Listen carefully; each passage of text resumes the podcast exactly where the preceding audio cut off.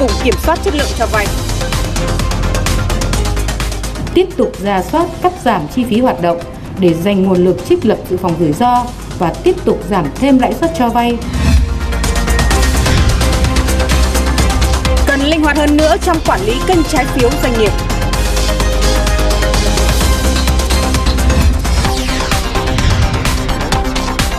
Nhập khẩu nông sản từ Việt Nam vào châu Âu đã được nối lại, đúng vào thời điểm quan trọng chuẩn bị cho Tết cổ truyền của người châu Á. Xin kính chào quý vị khán giả đang theo dõi bản tin Tài chính Kinh Doanh sáng. Vừa rồi là một số nội dung đáng chú ý sẽ có trong bản tin sáng nay. Xin kính mời quý vị cùng quan tâm theo dõi. Thưa quý vị, Việt Nam đã hoàn thành một số chỉ tiêu kinh tế trong năm hai nghìn không trăm hai mươi mốt bất chấp ảnh hưởng của đại dịch Covid mười chín, trở thành một trăm hai mươi nền kinh tế hàng đầu thế giới về thương mại quốc tế. Đây là nhận định được hãng thông tấn Bernama của Malaysia đăng tải mới đây. Kim ngạch ngoại thương vượt sáu trăm sáu mươi tỷ đô la Mỹ, tăng hai mươi mốt phần trăm với thặng dư thương mại khoảng hai phẩy một tỷ đô la Mỹ. Đáng chú ý, vốn đầu tư trực tiếp nước ngoài ép đê i đổ vào Việt Nam đạt hơn hai mươi chín tỷ đô la Mỹ, tăng gần năm trăm triệu đô la Mỹ so với năm hai nghìn không trăm hai mươi. Theo Tổng cục Thống kê, tính chung năm hai nghìn không trăm hai mươi mốt, cả nước có hơn một trăm mười sáu nghìn doanh nghiệp đăng ký thành lập mới với tổng số vốn đăng ký khoảng một nghìn sáu trăm mười một nghìn tỷ đồng. Vốn đăng ký bình quân một doanh nghiệp thành lập mới trong năm hai nghìn không trăm hai mươi mốt đạt mười ba phẩy tám tỷ đồng, giảm mười sáu phẩy tám phần trăm so với năm trước. Bên cạnh đó còn có bốn mươi ba phẩy một nghìn doanh nghiệp quay trở lại hoạt động. Ở chiều ngược lại, số doanh nghiệp tạm ngừng kinh doanh có thời hạn là gần năm mươi lăm nghìn đơn vị, tăng mười tám phần trăm so với năm trước. Sở Du lịch thành phố Hồ Chí Minh vừa có đề xuất chính sách hỗ trợ tiếp cận tín dụng theo hình thức tín chấp, không cần tài sản thế chấp với lãi suất không phần trăm cho doanh nghiệp du lịch nhỏ và vừa để có chi phí phục hồi và trả lương cho người lao động. Ngoài ra, Sở, Lao... Sở Du lịch còn đề xuất hỗ trợ chi phí thuê mặt bằng cho doanh nghiệp nhỏ và vừa, hỗ trợ phát triển nguồn nhân lực, miễn giảm một số loại thuế suất như thuế giá trị gia tăng, thuế thu nhập doanh nghiệp, giảm tiền thuê đất, giảm chi phí môi trường nhằm tạo điều kiện cho nhóm doanh nghiệp này phục hồi kinh doanh. Ngân hàng nhà nước sẽ điều hành chính sách tiền tệ chủ động, linh hoạt, phối hợp chặt chẽ với các chính sách kinh tế vĩ mô khác nhằm kiểm soát lạm phát theo mục tiêu năm hai nghìn không trăm hai mươi hai bình quân khoảng bốn phần trăm, định hướng tăng trưởng tín dụng khoảng mười bốn phần trăm, đồng thời tăng cường kiểm soát chất lượng khoản vay. Thông điệp được đưa ra tại hội nghị triển khai nhiệm vụ ngành ngân hàng có sự tham dự chỉ đạo của Phó Thủ tướng Chính phủ Lê Minh Khái. Ngân hàng nhà nước cho biết sẽ tiếp tục hướng dòng vốn vào các lĩnh vực ưu tiên cho sản xuất kinh doanh, kiểm soát chặt cho vay bất động sản, chứng khoán. Mặt bằng lãi suất cho vay đã giảm khoảng không phẩy tám phần trăm trong năm vừa qua. Thống đốc cũng yêu cầu các ngân hàng thương mại tiếp tục cắt giảm chi phí để có thể giảm lãi vay trong năm tới. Tôi đề nghị Chủ tịch Hội đồng Quản trị, Hội đồng Thành viên và Tổng Giám đốc, Giám đốc các tổ chức tín dụng nâng cao tinh thần, ý thức trách nhiệm trong chỉ đạo thực hiện nhiệm vụ kinh doanh của tổ chức mình, tiếp tục rà soát cắt giảm chi phí hoạt động để dành nguồn lực trích lập dự phòng rủi ro và tiếp tục giảm thêm lãi suất cho vay, hỗ trợ doanh nghiệp và người dân bị ảnh hưởng bởi dịch Covid mười chín. Đánh giá cao nỗ lực giảm lãi cơ cấu nợ để doanh nghiệp có điều kiện khôi phục sản xuất kinh doanh, Phó Thủ tướng Lê Minh Khái cũng lưu ý các ngân hàng thương mại về rủi ro nợ xấu khi giãn hoãn nợ, vì thế cần nâng cao chất lượng tín dụng, năng lực quản trị, triển khai hiệu quả các giải pháp cơ cấu lại tổ chức tín dụng và xử lý nợ xấu. Chúng ta sẽ phối hợp với các cái bộ ngành có có liên quan để đề xuất hoàn thiện cái cơ sở pháp lý để xử lý nợ xấu, cái tài sản bảo đảm để để đảm bảo cái điều kiện để cho tổ chức tín dụng là tiếp tục đẩy mạnh xử lý nợ xấu trong cái thời gian tới.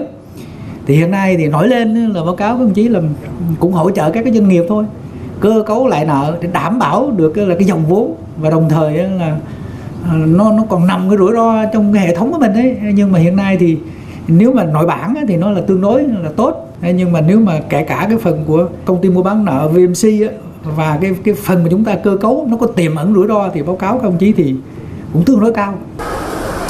Hiện tỷ lệ nợ xấu gồm nợ đã bán cho vê em xê đã tăng lên ba phẩy bảy mươi chín phần trăm trong năm qua. Đây là thách thức lớn với ngành, vì thế Ngân hàng Nhà nước cũng đã đề xuất Quốc hội sớm luật hóa quy định về xử lý nợ xấu. Tính chung cả năm hai nghìn không trăm hai mươi mốt, chỉ số giá tiêu dùng xê pê i tăng một phẩy tám mươi tư phần trăm so với năm hai nghìn không trăm hai mươi và đây là mức tăng thấp nhất kể từ năm hai nghìn không trăm mười sáu. Lạm phát cơ bản mười hai tháng tăng không phẩy tám mươi mốt phần trăm. Tổng cục Thống kê chỉ ra một số nguyên nhân làm tăng xê pê i trong năm hai nghìn không trăm hai mươi mốt như giá xăng dầu trong nước được điều chỉnh hai mươi hai đợt, giá ga trong nước biến động theo giá ga thế giới, tăng chín đợt và giảm ba đợt. Còn giá gạo trong nước tăng theo giá gạo xuất khẩu. Nhu cầu tiêu dùng gạo nếp và gạo tẻ ngon tăng trong dịp lễ Tết và nhu cầu tích lũy của người dân trong thời gian giãn cách xã hội làm cho giá gạo năm nay tăng so với năm hai nghìn không trăm hai mươi. Bên cạnh các nguyên nhân làm tăng xê pê i, có một số nguyên nhân làm giảm xê pê i năm hai nghìn không trăm hai mươi mốt so với cùng kỳ năm trước là giá các mặt hàng thực phẩm giảm như giá thịt lợn giảm hơn mười phần trăm. Vượt qua những khó khăn về đứt gãy chuỗi cung ứng, giá thức ăn tăng cao trong năm qua, tổng đàn bò sữa của Việt Nam đã tăng trưởng tới mười ba phần trăm, đạt khoảng ba trăm bảy mươi lăm nghìn con. Sản lượng sữa tươi cũng tăng tới một phẩy hai triệu tấn, không chỉ đáp ứng đủ nhu cầu trong nước mà còn đẩy mạnh xuất khẩu. Đặc biệt, đàn bò của Việt Nam không chỉ tăng về số lượng mà chất lượng cũng được nâng cao, đáp ứng tiêu chuẩn cao của thế giới. Vượt qua những khó khăn do dịch covid mười chín, năm nay, doanh nghiệp này vẫn hoàn thành hệ thống trang trại bò sữa theo mô hình Green Farm ở Tây Ninh, Quảng Ngãi và Thanh Hóa. Sau mười lăm năm, họ đã có tới mười bốn trang trại với tổng đàn khoảng một trăm sáu mươi nghìn con. Các con bò ở đây ấy, đều được đeo những cái chip là đời mới nhất và tất cả những cái hành động của con bò, sức khỏe của con bò hàng ngày hai mươi bốn trên hai mươi bốn đều được cập nhật thường xuyên về trung tâm máy tính và ở đấy các cái chương trình tự động người ta sẽ phân tích ra cái con bò đó khỏe mạnh hay là con bò đó có vấn đề gì. Đặc biệt, những trang trại trên đều đạt được tiêu chuẩn khắt khe như hữu cơ châu Âu, thực hành nông nghiệp tốt toàn cầu, Global Gap. Điều này lý giải vì sao trong năm năm qua, doanh nghiệp có thể xuất khẩu tới hai phẩy năm tỷ đô la Mỹ sữa ra nước ngoài. Với sản lượng một triệu lít sữa tươi mỗi ngày, họ đã làm chủ được nguồn nguyên liệu. Mà được công nhận là cái hệ thống trang trại bò sữa được chứng nhận Global Gap là lớn nhất châu Á. Thì cái đó nó là một cái vinh dự và nó cũng chứng tỏ được cái tầm chuyên nghiệp của Vietnam Milk trong cái chăn nuôi bò sữa. Khi mà chúng ta đạt được những cái chứng chỉ quốc tế như thế thì chất lượng và giá thành của Vietnam Milk sẽ cạnh tranh được với thế giới. Khi Việt Nam vốn là quốc gia không có thế mạnh về chăn nuôi bò sữa, tôi tin rằng chứng nhận Global Gap đã đưa các sản phẩm sữa của Việt Nam sánh ngang với các nước có nền nông nghiệp tiên tiến. Chiến lược của ngành chăn nuôi Việt Nam đến năm hai nghìn không trăm ba mươi lăm, đàn bò sữa sẽ đạt từ sáu trăm năm mươi đến bảy trăm nghìn con. Trong đó, sáu mươi phần trăm được nuôi trong các trang trại, đảm bảo sản lượng sữa tươi nguyên liệu khoảng hai phẩy sáu triệu tấn một năm, tạo tiền đề cho ngành sữa nâng cao giá trị xuất khẩu trong tương lai. Vâng, chính nhờ đáp ứng được những tiêu chuẩn cao của thế giới mà nhiều nông sản của Việt Nam gặp thuận lợi trong việc tìm đến những thị trường khó tính như là châu Âu. Và đặc biệt khi lúc này đang là thời điểm gấp rút để chuẩn bị hàng hóa cho Tết cổ truyền của người châu Á thì chỉ còn vài tuần nữa là lúc bán hàng tốt nhất trong năm. Phóng sự của nhóm phóng viên truyền hình Việt Nam từ châu Âu. Những container nông sản Việt Nam lại theo tàu biển tới cảng Rotterdam, Hà Lan. Nhập khẩu nông sản từ Việt Nam vào thị trường châu Âu đang dần dần được khôi phục. Các thùng bún khô và bánh tráng được bốc dỡ xuống nhà kho gần cảng khi chỉ còn một tháng nữa là tới Tết Nhâm Dần. Từ Hà Lan, hàng hóa tỏa theo đường bộ tới các nước châu Âu khác. Phải thật nhanh thì mới kịp đưa tới các cửa hàng bán lẻ. Thì các lô hàng đang đi liên tục, như đặc biệt như hôm nay là các lô hàng bún và bánh tráng thì phục vụ cho dịp cuối năm. Từ đây đến giữa năm sau thì mình hy vọng là các nhà máy sẽ sản xuất phục hồi trở lại. Thì các lô hàng tiếp theo thì dự kiến tầm khoảng đến tháng một đến tháng hai thì bắt đầu triển khai mạnh mẽ hơn. Hồi tháng năm, dịch bệnh bùng phát trở lại ở châu Á. Tới tháng sáu thì phía châu Âu bắt đầu khan hiếm bánh phở, bún khô, bánh tráng, há cảo, măng tươi của Việt Nam. Các nhà nhập khẩu găm hàng không dám xả hết. Các quán ăn tích trữ nguyên liệu Việt Nam. Bây giờ tiến độ nhập khẩu hàng Việt đang dần trở lại bình thường, tuy vẫn chưa được dồi dào như trước. Với tiệm của em thì là bún và bánh phở. Bún là ba cây tre và bánh phở cũng vậy, từ Việt Nam mình nhập qua nhưng mà hiện tại bây giờ nó đang rất là khan hiếm. Nhà cung cấp thì họ nói là nguồn hàng sẽ có thể nó sẽ ổn định lại vào tháng tư. Đa số các mặt hàng nông sản Việt Nam nhập khẩu vào thị trường châu Âu được miễn giảm thuế từ khi Hiệp định Thương mại Tự do với châu Âu có hiệu lực. Tại các cửa hàng bán lẻ, hàng hóa Việt Nam lại chiếm dần các kệ. Tình hình được cải thiện phần nào, vừa may sắp tới thời điểm bán hàng tốt nhất trong năm.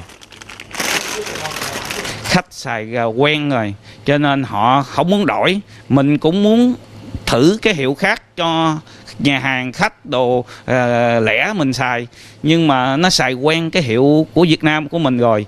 Cho nên uh, họ muốn, kỹ cái muốn vô là tiệm là muốn cái hiệu đó, hiệu đó. Hàng hóa từ Việt Nam sang châu Âu sau nhiều tháng gián đoạn đang dần dần trở lại nhịp độ như trước.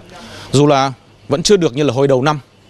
Nấm hương, rồi mộc nhĩ, bánh tráng Việt Nam, bún tươi, nếp cái hoa vàng, đậu xanh. Nông sản Việt Nam đang tiếp tục đà phục hồi trên thị trường châu Âu một vài tuần trước Tết Nguyên đán nhâm dần.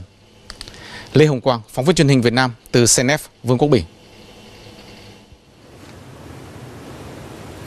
Các nhà hàng và quán bar tại Vương quốc Anh đã mất mười nghìn bảng Anh doanh thu, tức là khoảng mười ba phẩy bốn nghìn đô la Mỹ mỗi tuần trước dịp lễ Giáng sinh do những lo ngại về biến thể Omicron.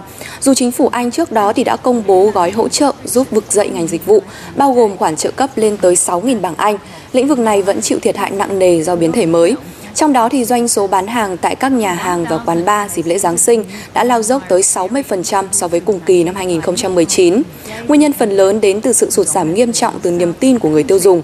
Theo các chuyên gia thì ngành dịch vụ tại Anh sẽ còn tiếp tục phải đối mặt với áp lực gia tăng sau khi mức thuế giá trị gia tăng vê a tê hai mươi phần trăm được áp dụng vào tháng tư năm hai nghìn không trăm hai mươi hai.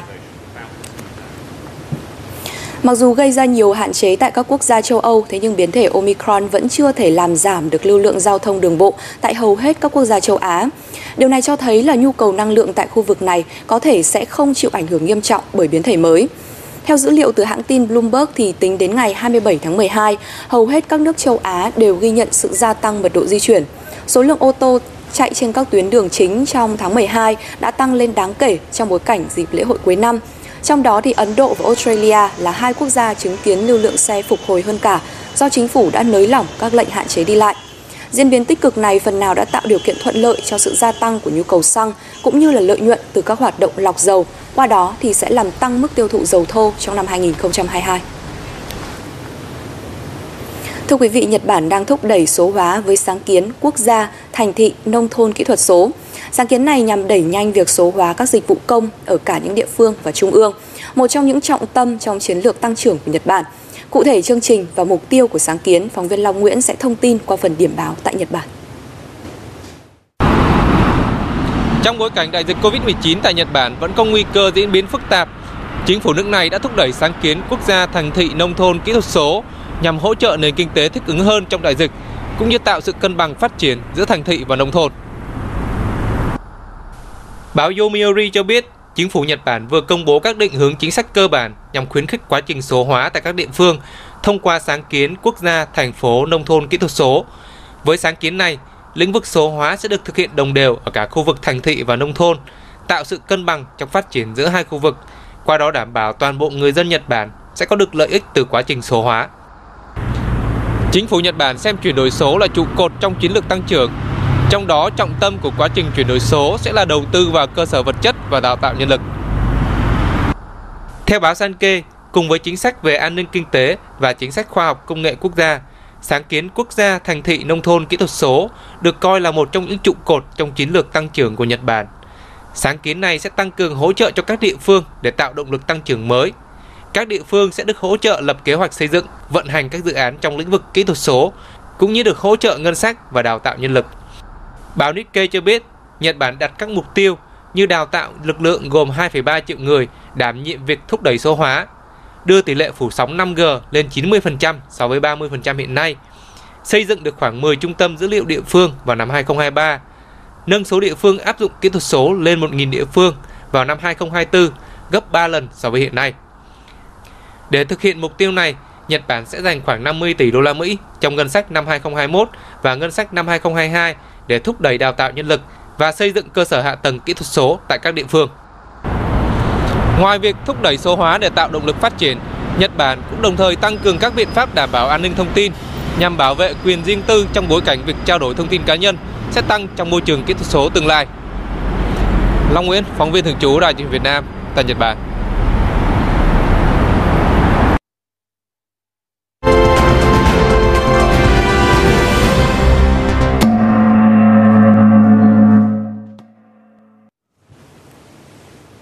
Bây giờ chúng ta sẽ cùng cập nhật các diễn biến chứng khoán đáng chú ý trước giờ giao dịch.